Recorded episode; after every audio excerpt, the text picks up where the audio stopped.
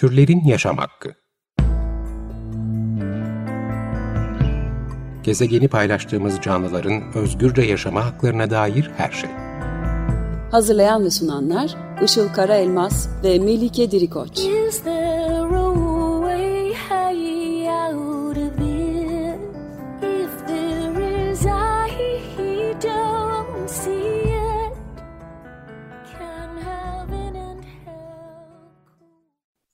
Merhabalar, 95.0 Açık Radyo'da Türlerin Yaşam Hakkı programı başladı. Ben Melike Dirikoç. Merhabalar, ben de Işıl Karaelmaz. Teknik Masa'da Robal'ın Tayar'la birlikte kayıt alıyoruz bugün. Bu haftaki destekçimiz Yağmur Telaferli'ye çok teşekkür ederiz. Bu hafta bir konuğumuz var. Hayvan özgürlüğü aktivisti ve akademisyen bir konuğumuz. Tekirdağ Namık Kemal Üniversitesi İngiliz Dili ve Edebiyatı öğretim üyesi doçent doktor Cansu Özge Özmen bizimle birlikte. Ee, Birkaç hafta önce editörlerini de konuk aldığımız İnsan, Hayvan ve Ötesi kitabında bir makalesi var. Ee, Doktor Cansu Özge Özmen'in Canlı Hayvan Deneyi Karşıtı Hareketin Doğuşu ve Duygusal Amerikan Edebiyatına Yansımaları adında. Bugün de daha çok bu maka- makalenin odağında e, çalışma alanını ve bu makaledeki bulguları da konuşacağız. Hoş geldin Cansu. Hoş geldin. Hoş bulduk, merhaba. Şeyden başlayalım istersen seni de daha iyi de tanımak adına edebiyat alanında çalışırken hayvan hakları konusuna eğilmeye, odaklanmaya nasıl başladın? Sence bu ilişki nasıl kuruldu? Ee, bazı akademik e, alanlar ya da disiplinler e, sosyal hareketlerle e, iç içe geçmeleri bakımından daha verimli oluyorlar. E, aslında edebiyat tam olarak bunlardan bir tanesi değil. E, akademi genelde işte fil dişi kulesinde kendi kendilerine e, bir şeyler yazıyorlar e, ve okuyorlar diye e, eleştirilir. E, ki bunu birçok açıdan ben de doğru buluyorum. Özellikle akademinin içinde olduğum için. E, esasen çoğu zaman e, birbirimizin bile okumadığı makaleler yazıyoruz. E, fakat bazı disiplinlerin hayata dokunma pratiği çok daha fazla. E, örneğin e, kültürel çalışmalar içinden gelen işte cinsiyet çalışmaları, queer çalışmalar, e, sömürgecilik ve sömürgecilik sonrası dönem çalışmaları gibi alanlar. E, eko eleştiri ve hayvan çalışmaları da bu alanlarda. E, dolayısıyla aslında bunları disiplin demek de doğru olmaz. Disiplinler arası çalışma metotları olan yani bir nevi alanlar konsorsiyumu gibi. E, ben edebiyat eğitimi aldım ve 19. yüzyıl Amerikan edebiyatı üzerine yoğunlaştım hep. E, spesifik olarak da seyahatnameler e, ve oryantalizm üzerine. E, normalde akademi aktivizm ilişkisi aktivizmin akademiden kendi davasını ya da inandıklarını ya da savunduklarını destekleyecek verileri almasına dayanıyor. Ama ben e, yani benim için biraz tam tersi oldu. Hayatımın iki farklı alanını elimden geldiğince birleştirmeye çalıştım. Yani uzman olduğum konularla işte inandıklarımı ve savunduklarımı birleştirmeye çalıştım ve özellikle de temsil hikayelerine yani hayvanların edebiyatta nasıl temsil edildiklerine yoğunlaşmaya başladım. E, bunu ilk önce de seyahatnamelerde yaptım. Yani e, Türkiye'ye gelip e, buradaki hani sonuçta e, Batılı'nın e, doğuyu temsilinden, oryantalizm bağlamında bahsediyoruz. Ama e, hayvanın temsilinden hem türcülük hem oryantalizm e, çerçevesinden nasıl bakabiliriz e, diye bunları düşünmeye başladım. E, daha sonra e, belki biraz daha e, günümüzde de işte hem çağdaş edebiyatta ya da günümüzde de bizim karşılaştığımız pratiklerin e, nasıl incelendiğini edebiyatta ya da nasıl yansıtıldığını incelemeye çalıştım. Bu makalede e, onlardan biri aslında. Yine 19. yüzyıl edebiyatından bahsediyorum. Çünkü 19. yüzyıl edebiyatı 19. yüzyılda e, Amerika'da birçok aktivizm e, alanlarının ortaya çıkışından sonra e, aslında işbirliği yapmış alanlar yani edebiyat ve e, aktivizm özellikle ilerlemeci dönem denilen dönemde 19. yüzyıl sonu ve 20. yüzyıl başındaki dönemde birçok reform hareketi var ve bu reform hareketlerinin birçoğu da edebiyatta kendisine yer ediniyor. E, hayvanlar da e, yani hayvan aktivizmi ve hayvanlar konusu da 19. yüzyılda özellikle duygusal edebiyat ya da sentimental edebiyat denilen e, edebiyat türünde e, çokça karşımıza çıkıyor. Yani canlı hayvan deneylerin e, karşıtı hareketten aslında bahsediyorum makalede.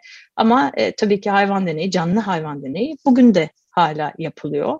E, ve o zaman e, canlı hayvan deneylerinin sayısı, laboratuvarların sayısı, araştırmacıların sayısı çok fazla arttığı için e, ve özellikle kedi ve köpekler üzerinde yapılan deneyler e, insanları çok fazla rahatsız ettiği için e, bu hareket aslında günümüzdeki hareketten bile çok daha e, güçlü bir şekilde yansıyor hem edebiyata hem de e, hayata. E, dolayısıyla bunları birleştirerek bir e, makale yazmaya çalıştım. Hem günümüzle ilgili e, yani varacağımız sonuçlar olabilir. E, hem de belki 19. yüzyıldaki bazı başarısız teşebbüslerden e, aktivistler olarak kendi adımıza belki ders çıkarabiliriz diye. Ee, evet, senin de dediğin gibi aslında bazı alanlara da e, insanlar daha çok hani e, belki bağ kurdukları için de olabilir, biraz içselleştirdikleri için de olabilir, daha fazla e. Tabii bazı alanlar biraz daha e, dışarıda kalıyor. Bizim de bugün hani hı hı. E, mesele olarak hayvan haklarında konuştuğumuz hani en büyük şeylerden biri de o hani neden işte kedi ve köpekler hani bu kadar ön plana çıkarken diğer bütün hayvanlardan bu derece konuşmuyoruz. Tabii yani o da türcülüğün içinde e, okunabilecek şeylerden ama e, şeyi sormak istiyorum. Hani o zamanları sen daha çok çalışıyorsun. 19. yüzyıl e, ve e, Amerikan edebiyatı. O zamanki e, durumda 19. yüzyıl Amerika'sında biraz hayvan hakları e, hareketi olarak görülen hareketin örgütlenmesi konusunda neler söylemek istersin? Hı hı. Ee, aslında hayvan hakları hareketi olmasa da hayvan hakları ile ilgili düzenlemeler Amerika Birleşik Devletleri ile yaşıt ilginç bir şekilde. Yani yaşıt derken 1641'den söz ediyoruz. Bu e, ilki değil ama e, ilk kalıcı ve en çok e, kültürel miras bırakan Massachusetts Bay Colony adındaki koloninin kuruluşuyla başlıyor. Ve e, New England'da kurulan bir, bu koloninin e, bir tane hak ve özgürlükler kanunu var 1641 yılında kabul edilen ve iki tane maddesi var 92 ve 93. maddeler hayvanlarla ilgili. Bu oldukça enteresan bir durum çünkü 17. yüzyılda yani 17. yüzyılın ilk yarısında insanlar Amerika'ya göç ettikleri zaman yani onları tabii ki birçok engel bekliyor e, orada. E, bir tanesi mesela Amerikan yerlileri e, den işte yani tabii ki bir şekilde orayı sömürgeleştiriyorlar ama e, o anda e, hani bir sürü tehlikenin olduğu onlar için. Aynı zamanda İngiltere'den gelmişler ve birçok ayrımcılığa uğramışlar e, dinleri yüzünden. Yani çok zor şartlarda gelip ilk hak ve özgürlükler, özgürlükler kanununda da böyle maddelere yer veriyorlar. Dünyanın bu tarafında yani Amerika kıtası tarafında hayvanları korumaya yönelik ilk kanun maddelerini içeriyor bu, e, bu yasa. Önemli bir önce olmasına rağmen dünyanın diğer yerlerinde benzer düzenlemelere ilham olmuyor fakat İlk madde insanın kullandığı hayvana zorbalık yapmasını ve acımasızca davranmasını yasaklayan bir madde 92. madde. 93. madde, e, maddede büyükbaş addedilen hayvanların canlı bir şekilde ilginç nakliyle ilgili tabii ki nakil derken sürerek nakledilmesiyle ilgili özellikle uzun mesafeler kat edilecekse nakil sırasında hayvanların dinlendirilme zorunluluğundan bahsediliyor. E, bunun ilginç olmasının bir nedeni de tabii ki günümüzde hala bir türlü uygulanamayan e, düzenlemeler olması. Hani bizim de e, yani tabii ki şu anda böyle düzenlemeler var ama uygulanamıyor. Zaten tutsak edilen, sömürülen hayvanlar için de uygulanması çok mümkün olan düzenlemeler değil. Yani onların refahını e, ne kadar iyileştirebilirsen iyileştir. Yani en nihayetinde tutsaklıkları sürdüğü sürece çok anlamlı olmayacaktır. 19. yüzyıla gelindiğinde yani bu 300 yıl boyunca hiçbir şey olmuyor teknik olarak e, bu açıdan. E, zaten e, hayvan hakları hareketine zemin oluşması için yeterince sosyokültürel değişiklik olması gerekiyor. İngiltere'nin e, hayvanlara zulmü önlemek için kraliyet topluluğu var. E, o örnek alınıyor. Abolisyonizm yani kölelik karşıtı hareketin ideolojileri ve stratejilerinden de ilham alınıyor. E, Charles Darwin'in fikirleri yine 19. yüzyılda e, hem e, hayvanları sömürmeye devam etmeyi bir şekilde meşrulaştırmak isteyen insanlar tarafından hem de hayvan hakları aktivistleri tarafından kullanılıyor. E, bununla beraber endüstrileşmenin e, insanla e, doğanın bağını zayıflatması gibi olumsuz etkileri nedeniyle de bir nevi telafi amaçlı hayvanlarla ilgili sorumluluk e, hissetmesi insanların Amerika Birleşik Devletleri'nde hayvan hakları hareketini resmi olarak başlatmış oluyor. Yani birçok etmeni var. E, Birçok eyalet e, 1822 yılında İngiltere'de kabul edilen Martin yasasını örnek alarak bu da yine hayvanlara karşı zulmü e, ne diyelim yani kabul edile toplum tarafından kabul edilebilir bir düzeye getirmek e, diyebiliriz. E, böyle bir düzenleme yapan bir yasa. E, 1828 yılından itibaren evcil hayvanlara kötü muameleyi kabahat kapsamına alıyor birçok eyalet. 1866 yılında e, Amerika Birleşik Devletleri'nin ilk hayvan hakları topluluğu e, olan Amerika Hayvanlara Kötü Muameleyi Engelleme Topluluğu e, RSPCA denilen bu İngiltere'deki versiyonu bu kuruluyor. Daha sonra 14 eyalette evcil hayvanlara kötü muamele yasal olarak cezalandırılmaya başlanıyor. Fakat bu biraz önce bahsettiğim iki kanun maddesi gibi bu yasaların çoğu da e, insanların ahlaki tutumu ve durumuyla ilgili ve hepsi de hayvanların mal statüsünü meşrulaştırır nitelikte aslında. E, en büyük sorun da e, o zamanki hayvan, hayvan hakları aktivistlerinin yazdığına göre hiçbir zaman uygulanamaması bu yasaların.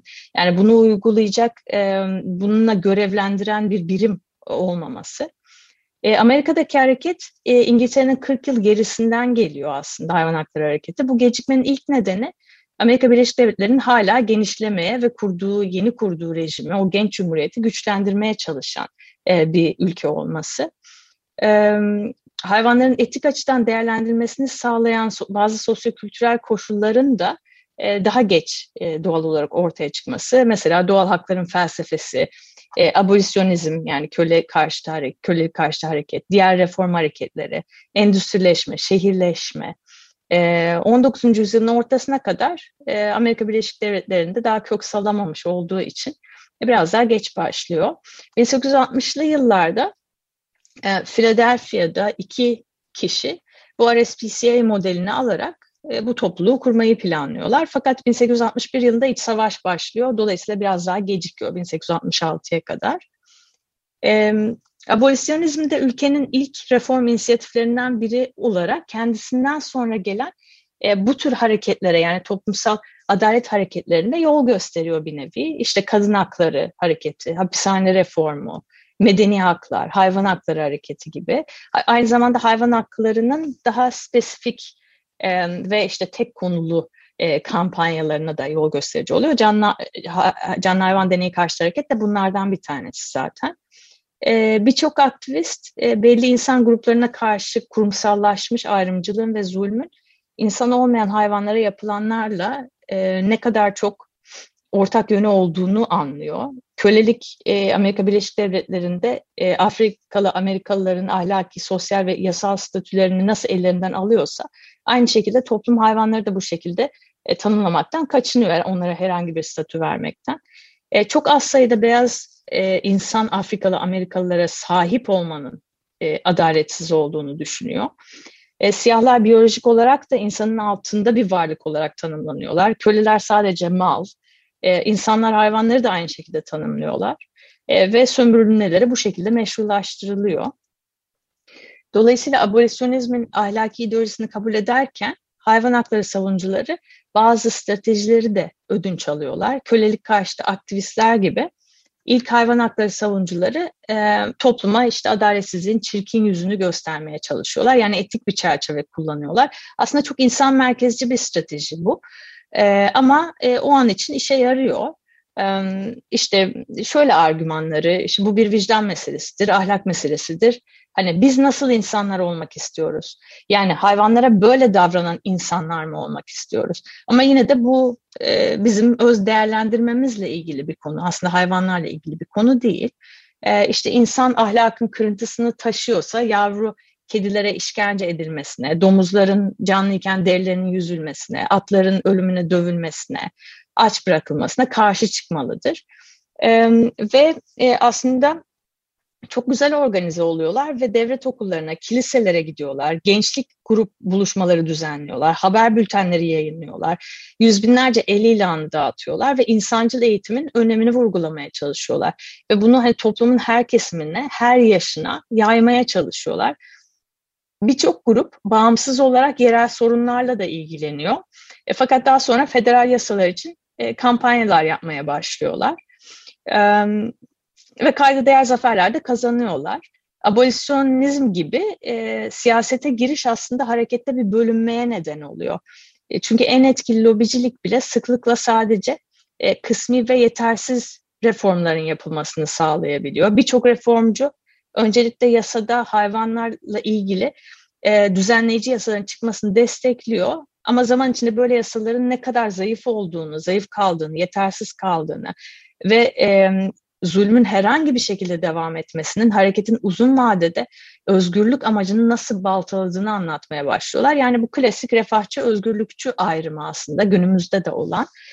E, ve kölelik karşıtı aktivistler nasıl kötücül bir kurumun sadece yasalarla ve reformlarla düzeltilemeyeceğini söylüyorsa ve bunu anladılarsa e, hani sadece kölelerin koşullarını düzeltmeyi hayvan hakları savunucuları da azınlıkta olan bir grupta olsa hayvan sömürüsünün tamamen ortadan kaldırılması gerektiğini ve hiçbir yasanın tek başına ahlaksızlığı e, düzeltemeyeceğini e, anlıyorlar.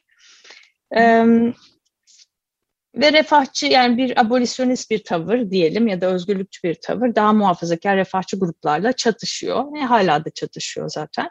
Evet. E, ve e, 1866 yılında e, en büyük değişikliklerden bir tanesi de e, ASPCA'ye e, polislik yapma ve kötü muameleyi cezalandırma yetkisi veriliyor. Yani bir hayvan hakları koruma e, topluluğuna, derneğine. Yani 1866 diyebiliriz yani bu kadar şey anlattıktan sonra. Yani 1866 yılında e, tam olarak e, başlıyor Amerika'daki hayvan hakları hareketi.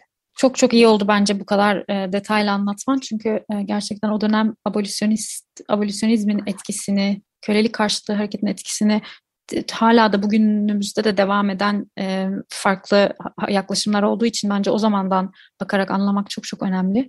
Hı hı, hı. E, peki kısaca bir de makalenin e, de konusuna da daha fazla dönecek olursak edebiyatın bu e, refahçı hareketlerin gelişiminde etkisi nasıl oluyor Amerika bağlamında?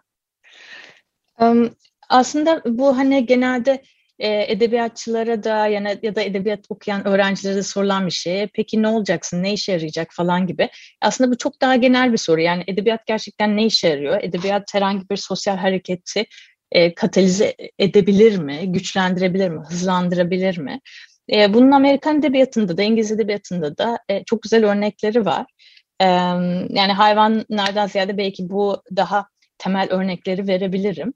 E, bunlar da tabii ki sosyal hareketlerle ilgili yine. Bir tanesi e, ve şöyle de ilginç bir şey var.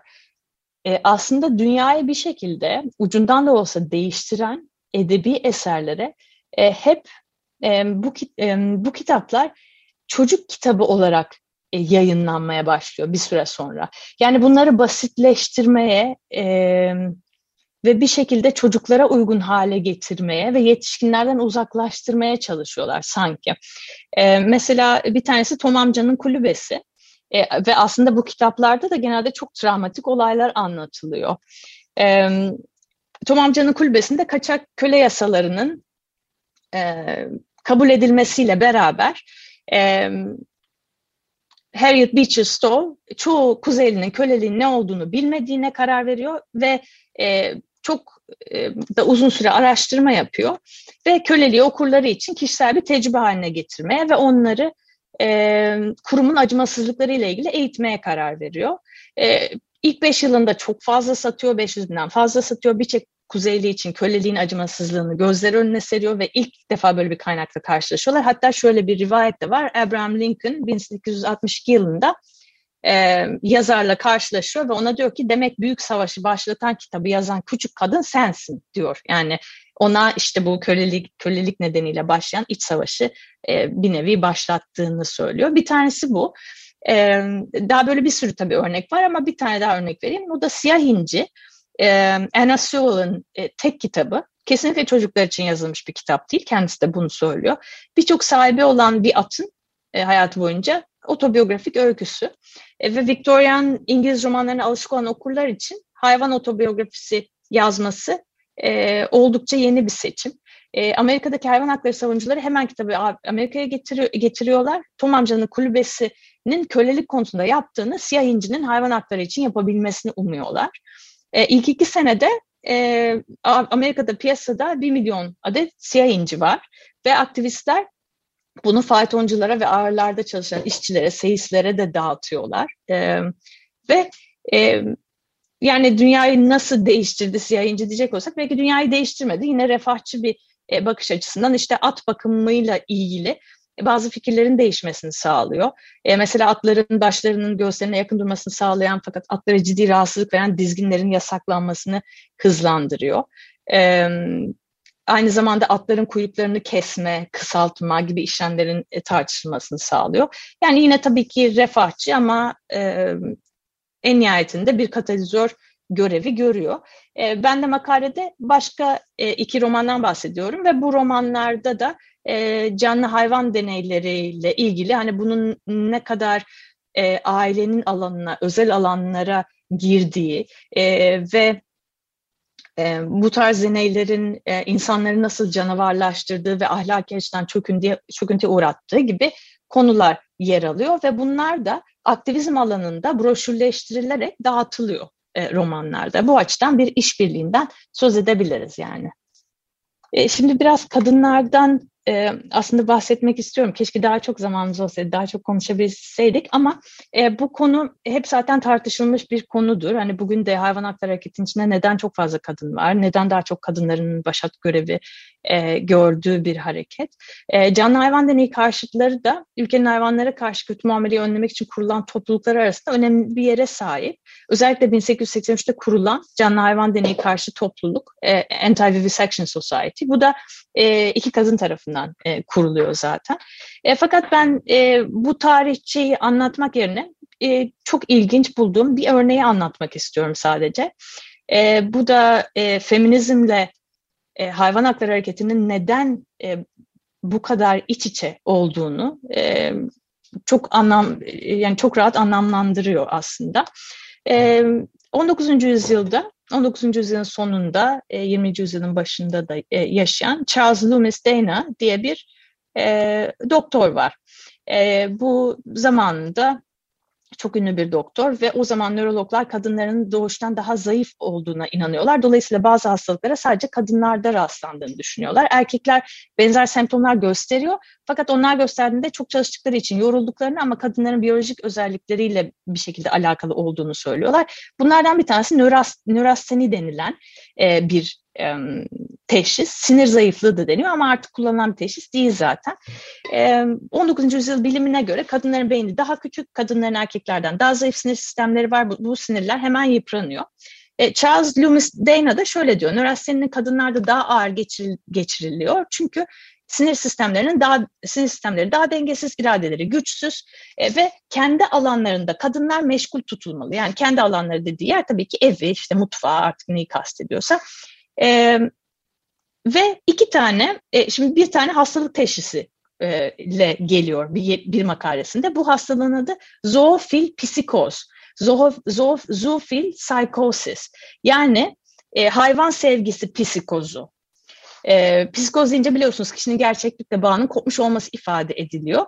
Dana'nın kategorisine göre bu hastalık obsesif deliliklerden bir tanesi. Makale boyunca yeni terminolojisini kullanıyor, nöroloji etiyolojisini kullanıyor ve obsesif psikoz medeniyetimizin bir hastalığı diyor ve bunları kanıtlamak için de iki klinik vakadan söz ediyor.